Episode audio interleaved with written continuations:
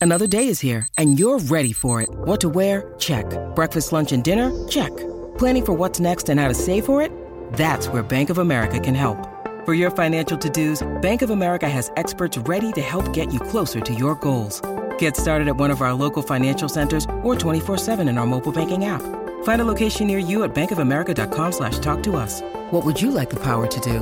Mobile banking requires downloading the app and is only available for select devices. Message and data rates may apply. Bank of America and a member FDIC.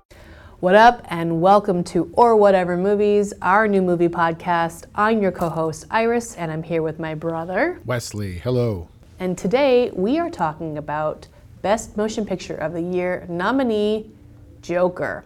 Now, I have to say that before we officially launched this podcast, we did a pilot of Joker. In fact, I think it was our very first episode. I think so too. It was right at the theatrical release. Yes, but the 11 nominations, the fact that this was the most nominated film means that we have to cover it again. The first R rated movie ever to cross the $1 billion mark at the box office. Probably worth covering again. Sure. Plus, we had some interesting things to say, I think, in my humble opinion, about the film.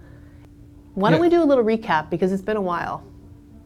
Okay, go. This is your this is your chance to do your spontaneous recap and show your spontaneous recap skills. Okay, so the Joker was the character of Arthur Fleck, a new name in the DC universe. Uh, Arthur Fleck is a hapless individual who decides to try a career in stand up comedy. It doesn't go very well because Arthur is very sad. And with that sadness comes psychopathy and ultimately the sort of uh, show business career and the adoration and the adulation that he desires, uh, all of which is being received by the Robert De Niro character, culminates in ultimately him appearing on his show. And hilarity ensues. Well, you mean and by hilarity you mean disaster.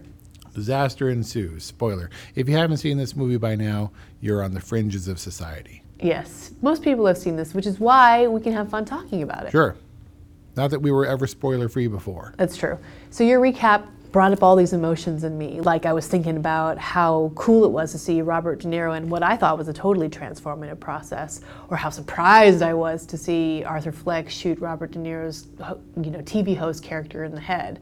Totally did not see that coming. Wait, did you say Robert De Niro in a transformative role, or did you mean Joaquin Phoenix? Well, I mean, that's kind of a given, and we can talk about that too. But I did not recognize Robert De Niro in his role.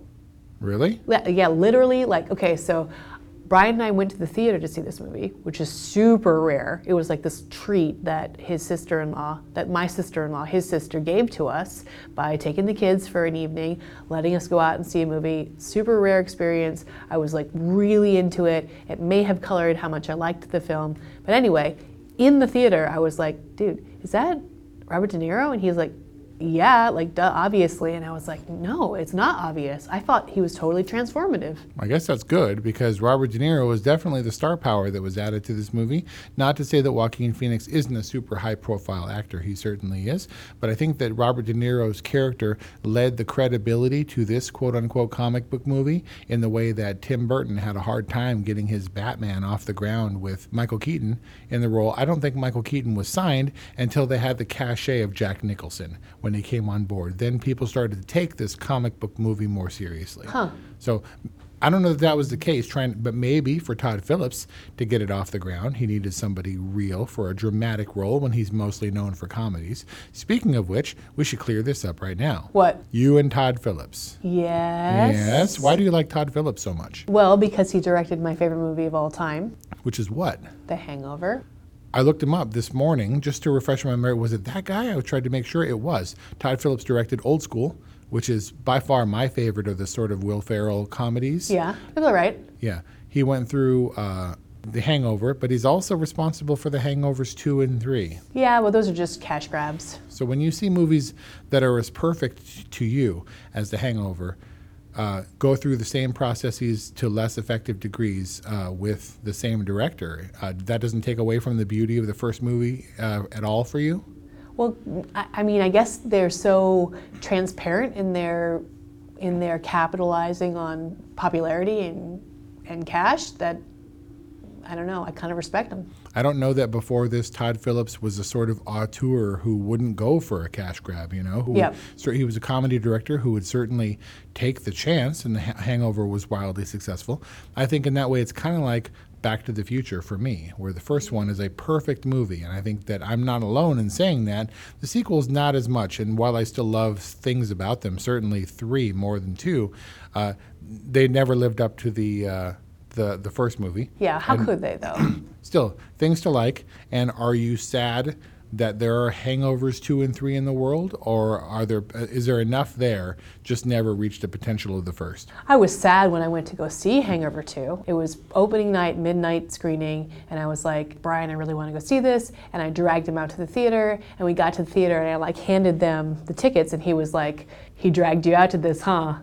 And I mm. was like, ma ha, like totally the opposite. I'm so excited for this movie. And yes, that was a disappointment. But the fact that two and three exist don't taint how perfect number one is. because you get to see alternate versions of those characters or for you know even if it's not the best you still want to see those characters again right Yeah. Okay. Getting a little bit off topic here. Coming back to Joker, Todd Phillips, not the obvious choice for this movie. He might have had some difficulty in getting it made.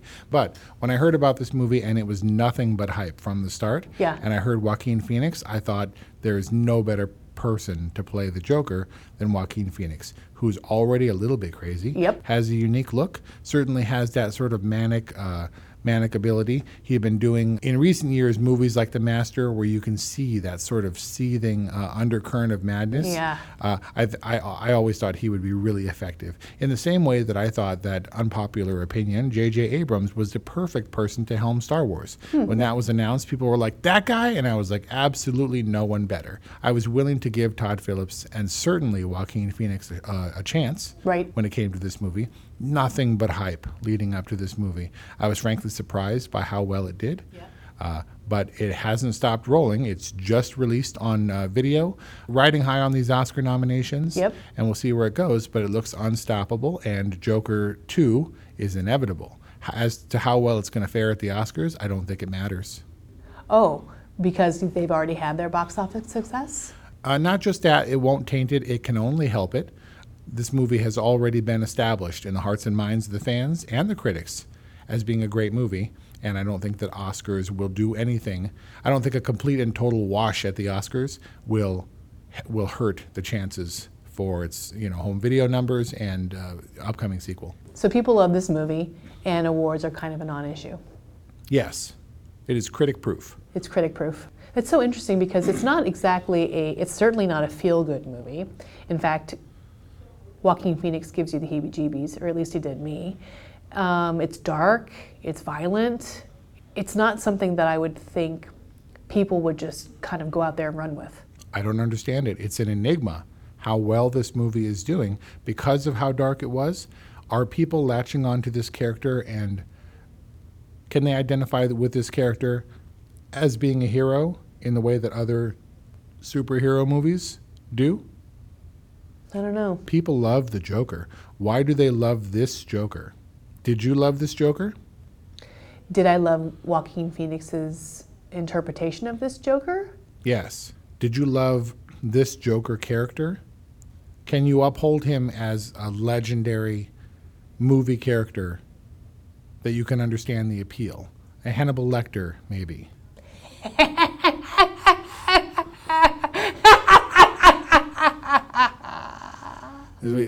I think I had the kind of reaction that you get get from Brian. Did I like this Joker?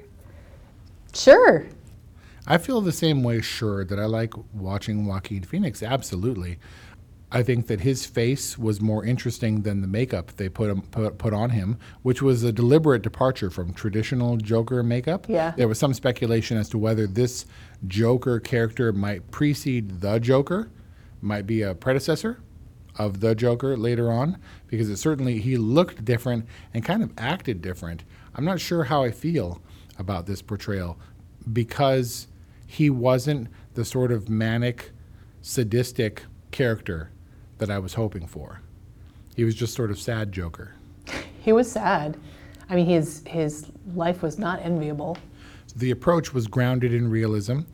Joaquin Phoenix studied compulsive laughter patients and modeled his Joker laugh after them. A pre- completely mirthless, creepy, uncontrollable laugh. in a kind of mirthless, creepy, uncontrollable movie. I didn't know what was going to happen, but it wasn't in a good way because I think the Joker character, at least how I've seen it traditionally portrayed uh, in the source material as well as in the movies, takes great pleasure in everything he does. Uh, he's the clown prince of crime, not the sad dude of clowning.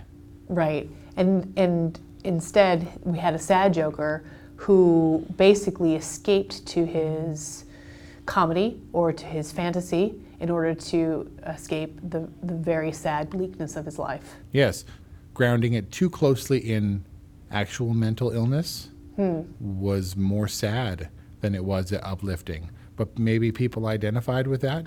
I mean, it certainly made it, it- it made the Joker seem plausible. It made it plausible that someone could become a folk anti-hero. I don't know. It made him seem plausible. I didn't think that he was overly grounded in reality in a way that detracted from his character. I thought that the I had some some qualms with the fantasy aspect of the film, being you know the, his own um, delusions and also what may or may not have been a delusion at the end. Yeah, so we can talk about that, but we can start with the other delusion to which I think you're referring, which is the his uh, his love interest. Right. The character of Sophie, who who was his neighbor, obviously came to be revealed as someone who was not real, who was in his head. She may have been a real person. She may have actually been his neighbor with whom he had limited interaction, but certainly um, the fact that she was non-existent was a dramatic reveal in the movie that I don't think worked very well. I think I saw that coming, and for me, that's saying something because I wasn't expecting. I, I wasn't criticizing her validity as a character or as a person or as an entity during the movie, but as soon as she showed sympathy for a person who nobody else showed sympathy for, I thought, well, she might be in his head. Mm-hmm. Uh, and so when it happened, it had no impact on me whatsoever. Yeah. And thus, I'm not sure. I feel like The Joker was a movie that was stacked very deliberately with a few tricks up its sleeve. It was going to be a grounded, realistic, gritty jo- Joker. It wasn't going to shy away from the mental illnesses that would compel a person to become a character like the Joker. And rooted in that, they were going to introduce a love story that didn't end up being real. The idea being that it would be all the more impactful when you think that maybe one of the only good things in his life was totally manufactured, almost in a way as if he was setting himself up for disappointment. Mm.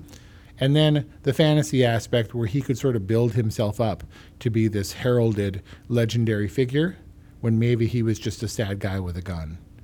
So if if the ending was indeed a fantasy, then where does he end up in reality? I think that ultimately, after killing Murray, he ended up in Arkham Asylum, which is where he was at the end of the movie. In the fantasy, what I believe to be a fantasy of the ending, um, he got in a car crash where his minions sabotaged his trip to the jail, right? Pulled him out, all bloody and battered, and set him up on this pedestal above his legion of loyal followers, Joker wannabes, and heralded him as the clown prince of crime. And we see the emergence of the character that we're more familiar with. Right. Right. The character who inspires chaos and loyalty from uh, people with a chaotic mindset. That wasn't the case because he was in Arkham after the fact, talking to the therapist, completely devoid of any injuries. And if he were pulled out of the cop car and set up and protected by all these people, how did he ultimately end up in the asylum? Okay, so let's let's go with this uh, the ending that he that he went to the asylum and that all of his um, becoming the Joker um, and, and being- put up on the pedestal was fantasy. If that is the Joker quote origin story, then where do we go from there? How does he become the Joker that we know that is adored by minions?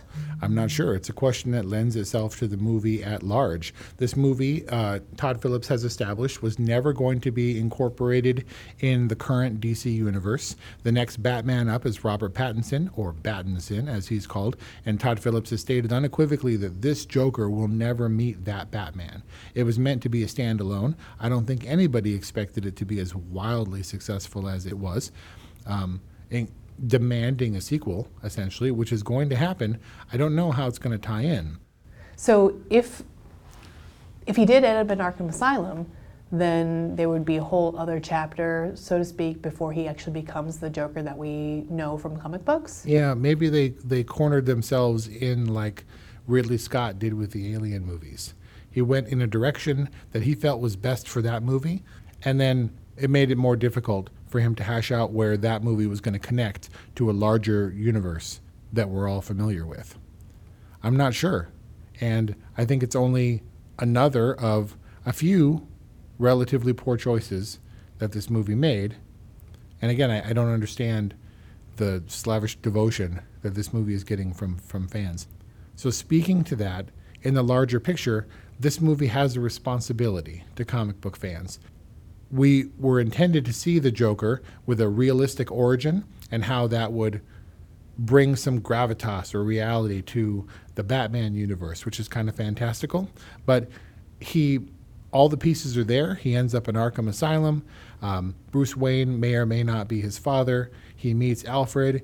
Uh, we see the iconic scene where Batman's parents are shot in the alley, a scene we've seen multiple times. Todd Phillips remains dedicated to the canon, to the lore of Batman, and is firmly ensconcing this Joker in that world, even if it's the world that we haven't seen previously. But without all that, if we stripped away all the Batman elements, would it have been as impactful a movie if we didn't know that he was destined to become the iconic Joker character? No. Or as Kelly said, is was he he could have been any crazy guy. And and it wouldn't have been as entertaining a movie if he wasn't the crazy guy who becomes the Joker who ultimately becomes Batman's arch nemesis. Yeah. I think it was a nice safe cushion that this movie surrounded itself with, and without it, I'm not sure that this would have been as good a movie. No, the joy comes from seeing him become the Joker.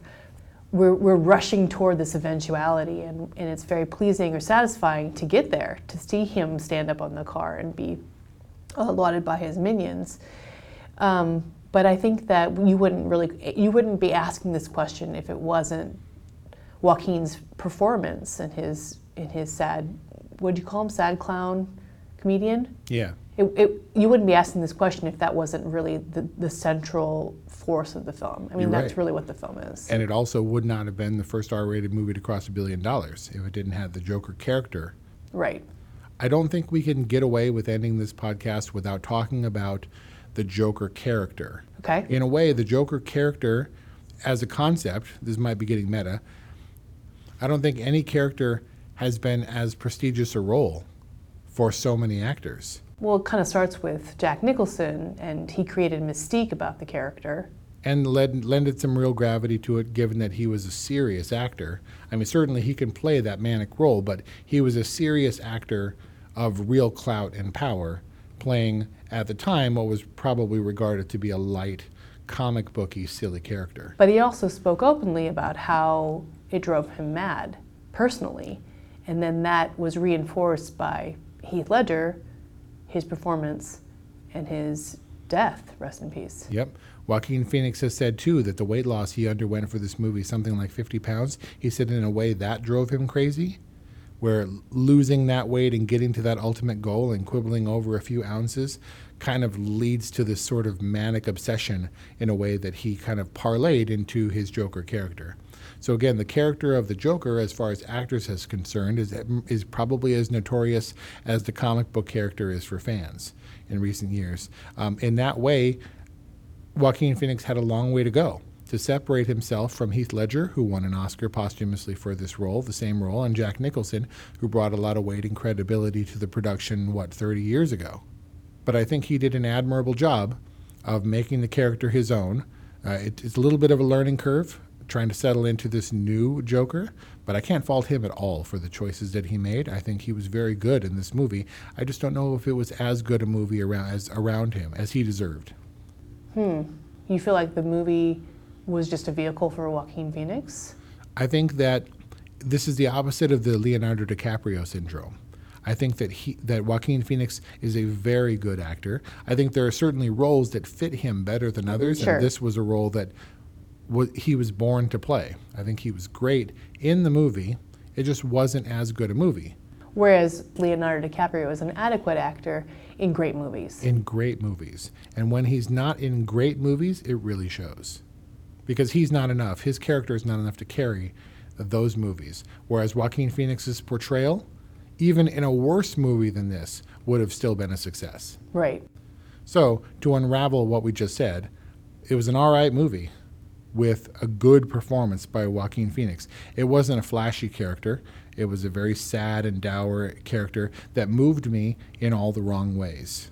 It wasn't the Joker that I was hoping for, the wild eyed, crazy, cackling person who loves being sadistic and is scary because of his complete inability to feel sympathy or remorse while he's doing horrible things and laughing all the way through it.